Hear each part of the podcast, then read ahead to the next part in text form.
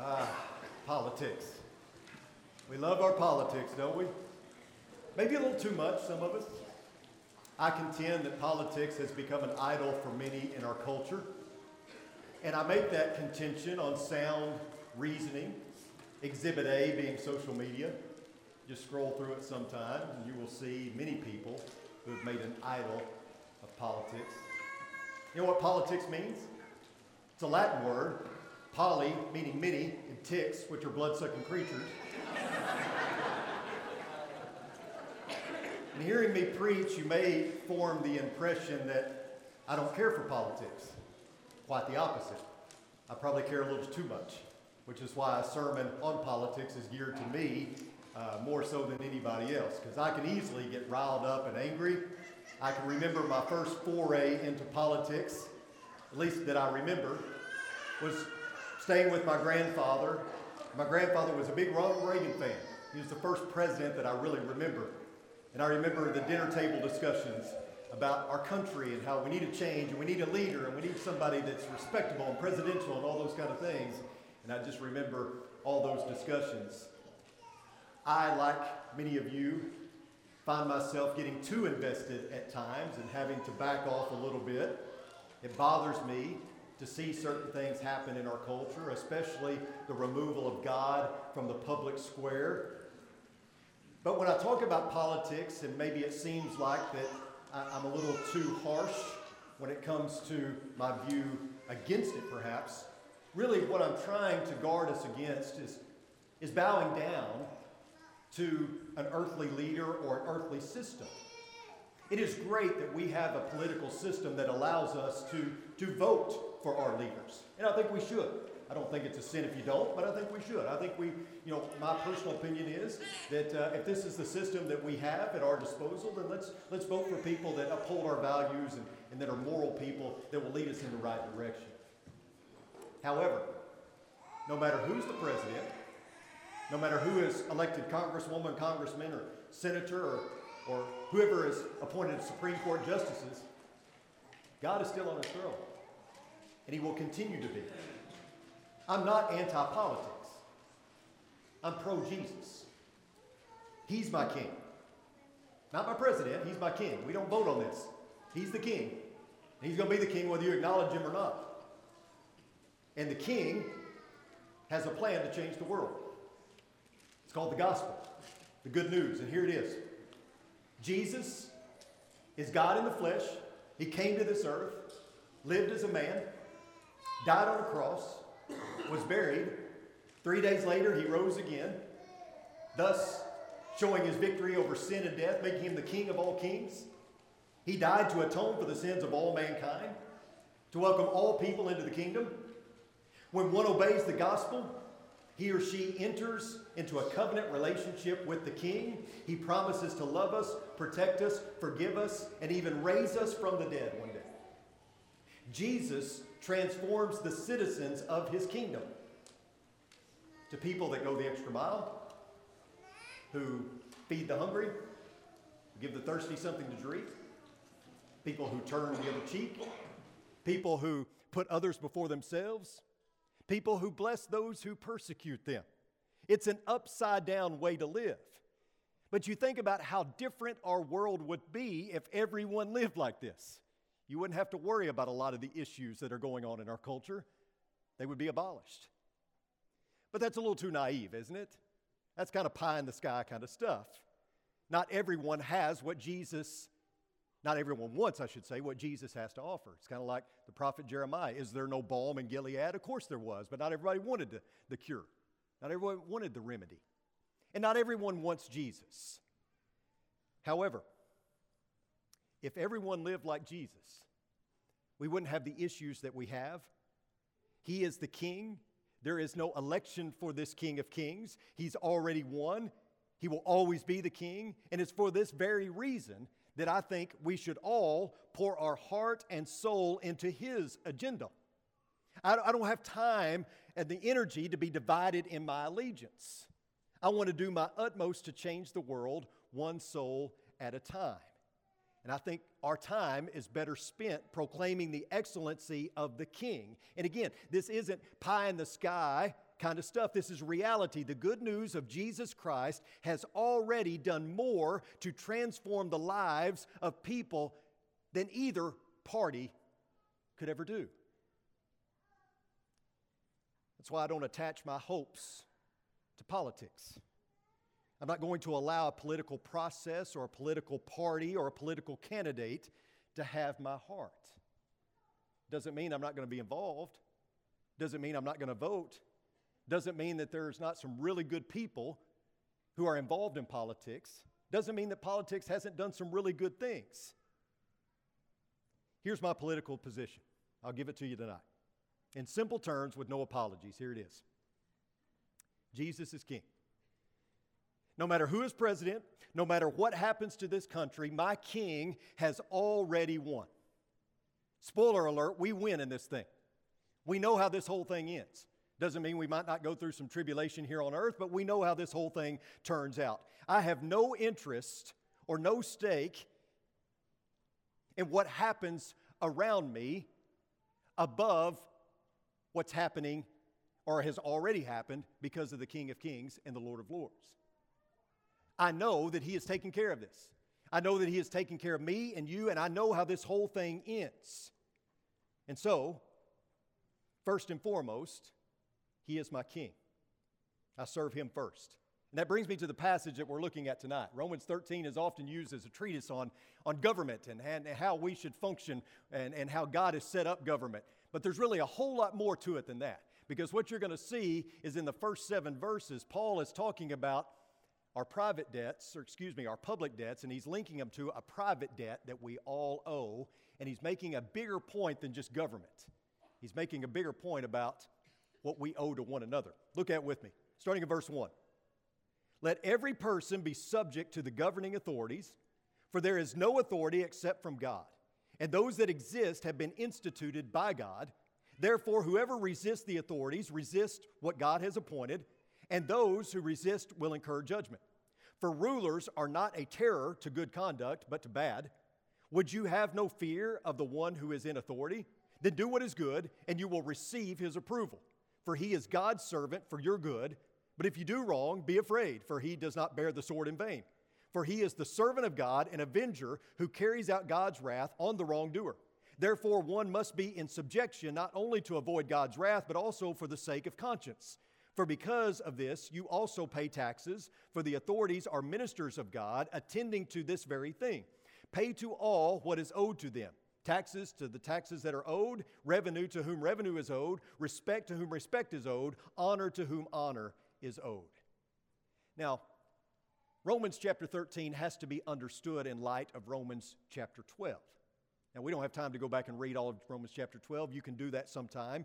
But Paul tells the Christians who are living in Rome how they are to live their lives in light of God's mercy.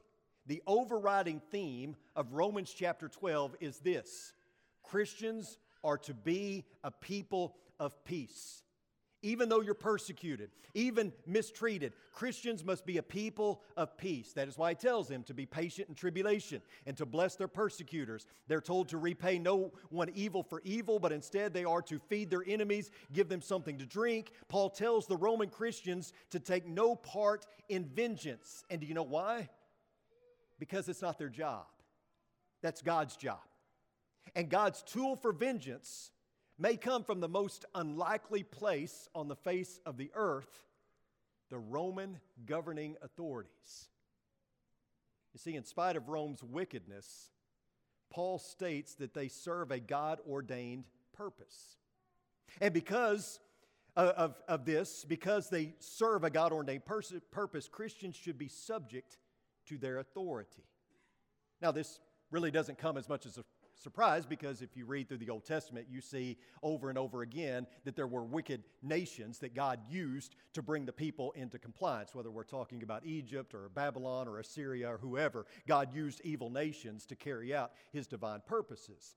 But understand this passage, Romans chapter 12, this is not a charter to Caesar on how to run the government. That's not what this is nor was this God legitimizing Caesar's rule. What must be remembered is that this was written to Christians whose citizenship wasn't in Rome to begin with. They didn't belong there. It was in heaven. That was where their citizenship was. So Paul's message to these Christians in Rome was pay your taxes. No matter anyway, you don't belong here. Pay your taxes. Don't resist the government. And that's a little unsettling for me. I don't know about you, but that's a little unsettling for me. I'd like to have heard something else, but we don't get a different message. And what we often take away from Romans chapter 13 is that Christians must obey the laws of the land. But what Romans 13 is really getting at is submission. And you're saying to yourself, well, isn't that the same thing, obeying the laws of the land, submission? Yes and no, right? They can be the same thing, but they can have some distinction as well. Submission is about placing yourself under someone else's authority and oversight. It's about relationship and not just action. You can submit without obeying, just as you can obey without submission. Submission says you're in charge and I'm not. Now, obviously, Paul would not demand that Christians obey the Roman government in matters that violated God's word.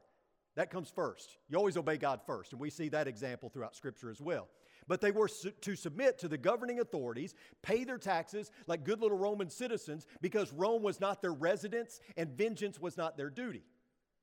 Throughout the Bible, we find instruction for how one should live as a foreigner and as an exile. Over and over again, we see this God's instruction to Christians or to his people that are living in exile. How to live as an exile.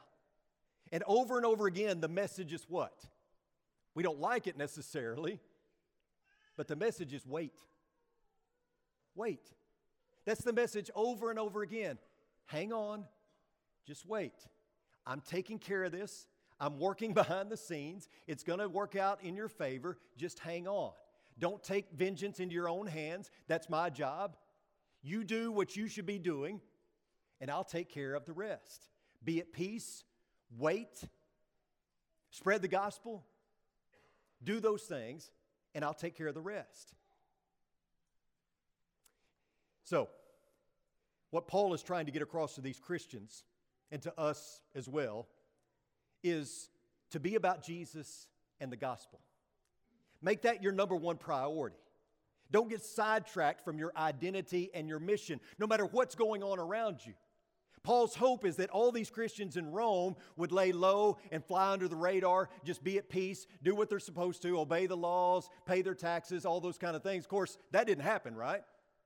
They couldn't remain in stealth mode because they were persecuted for not worshiping the Caesar. That was the line that was drawn. Uh, they couldn't bow down to Caesar, so therefore they were persecuted. But that brings up a question. Paul states that governing authorities are God's quote unquote servant. He even refers to them as ministers. And that seems contradictory. How could the Roman government, how could Caesar be considered a servant or a minister? Well, that's where many have gotten off track when interpreting this passage. They say that when the government does good things, when they uphold my values, then it's because God placed them there. But if they don't uphold God's values or my values or virtues, then, then it's not God ordained. It's illegitimate. And I can see how we might come to that conclusion. I mean, Paul even writes that rulers are not a cause of fear for good behavior, but for evil. So, yeah, I get how one could reach that conclusion that if the government doesn't uphold God's preordained uh, practices and virtues and values and things like that, then they must be illegitimate. But again, Paul's not taking a hard stance on what constitutes a legitimate government. And I think that's where we get off track sometimes. He's encouraging these Christians to submit. Why? Well, because God is in control. And when God is in control, He can even use a bad ruler. He can even use a bad government. He can even use an illegitimate government to accomplish His will. And we've seen this happen, haven't we? You see this play out in Scripture. Maybe you've witnessed it firsthand, but we've certainly read about it. Israel wanted to be like the rest of the nations around them who had an earthly king. So they begged God for a king, and, and God told them it wasn't a good idea. I mean, they had the best king anyone could ever ask for. But God finally relents and he gives them a king, Saul, and that didn't really work out too well. And while you see some good kings sprinkled out throughout the history of earthly kings for Israel, most of them were bad. And it was not a good decision on their part to have an earthly king. But yet, over and over again, you see God work through these bad, immoral, earthly kings to bring about his divine will. You think about the genealogy in Matthew, the genealogy that, that shows us the line from which the Messiah came. You see a lot of uh, immoral people in that line. And yet God still used them to bring about the Messiah.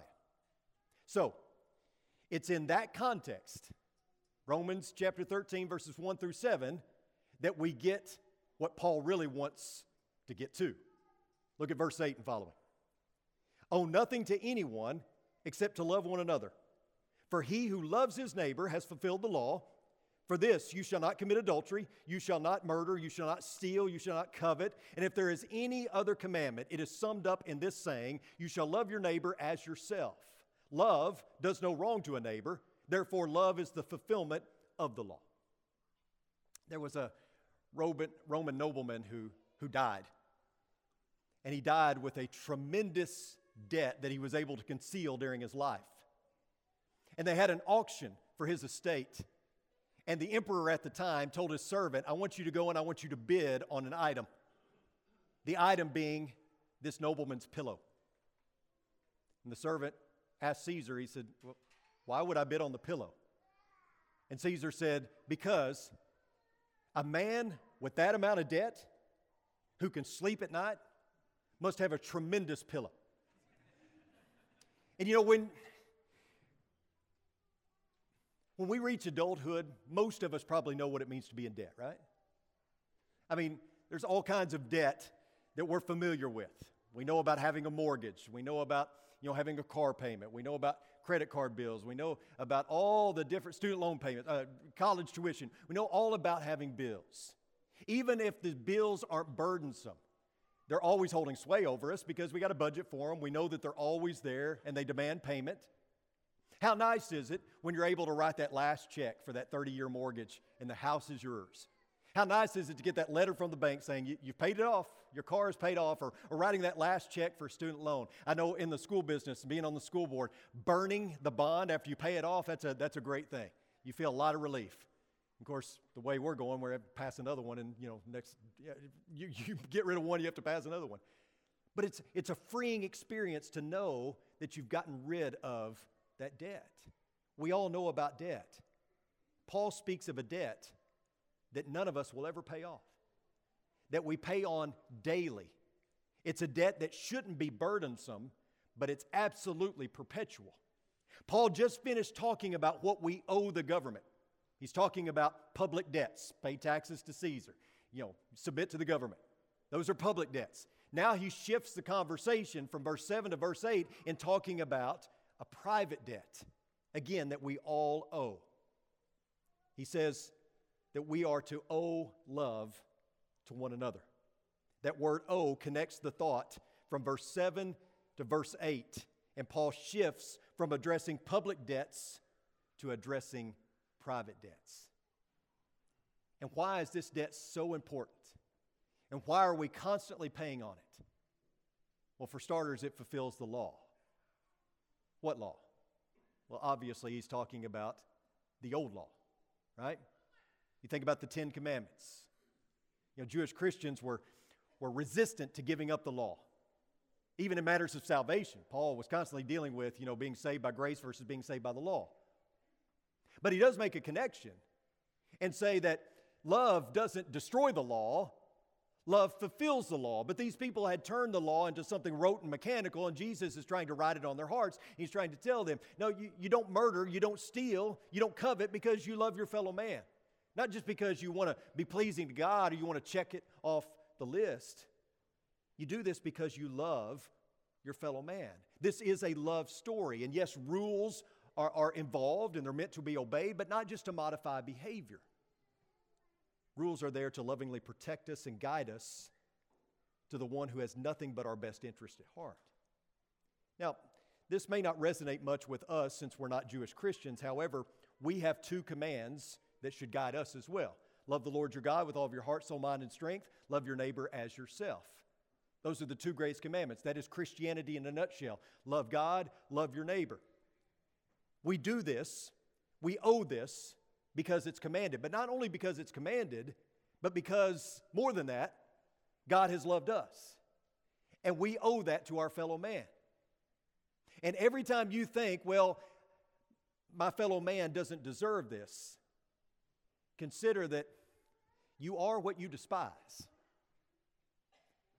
No matter what that other person has done to you, it's paltry and compared to what you did to deserve wrath, and yet God sent his son to die a cruel death on a cruel cross for you. You're always the greater debtor, and you're always what you despise. What you dislike in someone else is certainly what you've done to God. You think about the reciprocation that's involved here. Someone died for you, and we owe it to him and to others to reciprocate that love back. We understand that Paul is not suggesting that our love be limited to other Christians, but to, to other people as well. Yes, it starts in here, but it goes out there as well. We also owe love because we all come from the same spiritual womb. You know, one of the hallmarks of the church is it brings people together that probably otherwise wouldn't be together. I know we all have friends here and we have a circle of friends that we hang out with, but you know, a lot of times church churches are filled with people who don't hang out together on Saturday night or any other night during the week. We come from all different backgrounds and environments, yet we come together on Sunday to worship. Church is interesting because it's the one place where the ex con can sit on the same row with the judge that sentenced him. It's the one place where a newly divorced woman who has three kids can sit on the same pew with the couple that's been married for 60 years. It's an interesting dynamic, isn't it? That, that church is a place where we come together, where maybe we wouldn't hang out together the rest of the week, but we're here to worship one another. Though we come from different walks of life or different life circumstances that are completely different. We come together to worship one God. We're all from the same spiritual DNA. We all come from the same spiritual room. We're all washed in the same blood. We all serve the same Father. And I owe you, and you owe me. I owe you because Christ showered love upon me. And God wants the people that you dislike in heaven every bit as much as He wants you there. God loves your enemies, even the ones that may be sitting in the same auditorium. So, hopefully, you can see that Romans 13 is not as political as maybe we would like it to be. Paul is using the public debt that all citizens owed as a reference point for the private debt that all Christians owe to one another. We owe one another love. It is a perpetual debt, one that we never fully pay off. Paul is zeroing in on what it means to be a not of this world alien and what we should be concerned with most, which is kingdom matters, which is what we're hopefully concerned with most. Again, not that we shouldn't be involved in the political process, not that we shouldn't be interested or even invested to some degree, but that we don't put all of our hopes and dreams into a political system. But rather, we look to God and Jesus you know, I think if Paul were writing us a letter today, he would tell us at the end of the day, you don't need the government. And I know that bothers us a little bit, and you may not like hearing that. I think there are many Christians that think we need the government, and it's nice to have the government. It's nice to have people in leadership that are on your side, but we don't need the government. The church throughout history has largely existed in environments where it didn't have government support. The first church never should have gotten off the ground. It certainly didn't have the support of the government. And yet, she thrived. I said a couple of weeks ago, know, there are more Christians in China now than there are in the United States, and the church has to exist underground. We're going to be okay. The church is going to be okay. I'm not suggesting that we just sit idly by while godless politicians take away our privileges that we have enjoyed and systematically remove God from the public square. And I'm, I'm not saying that we should not be involved or not be interested.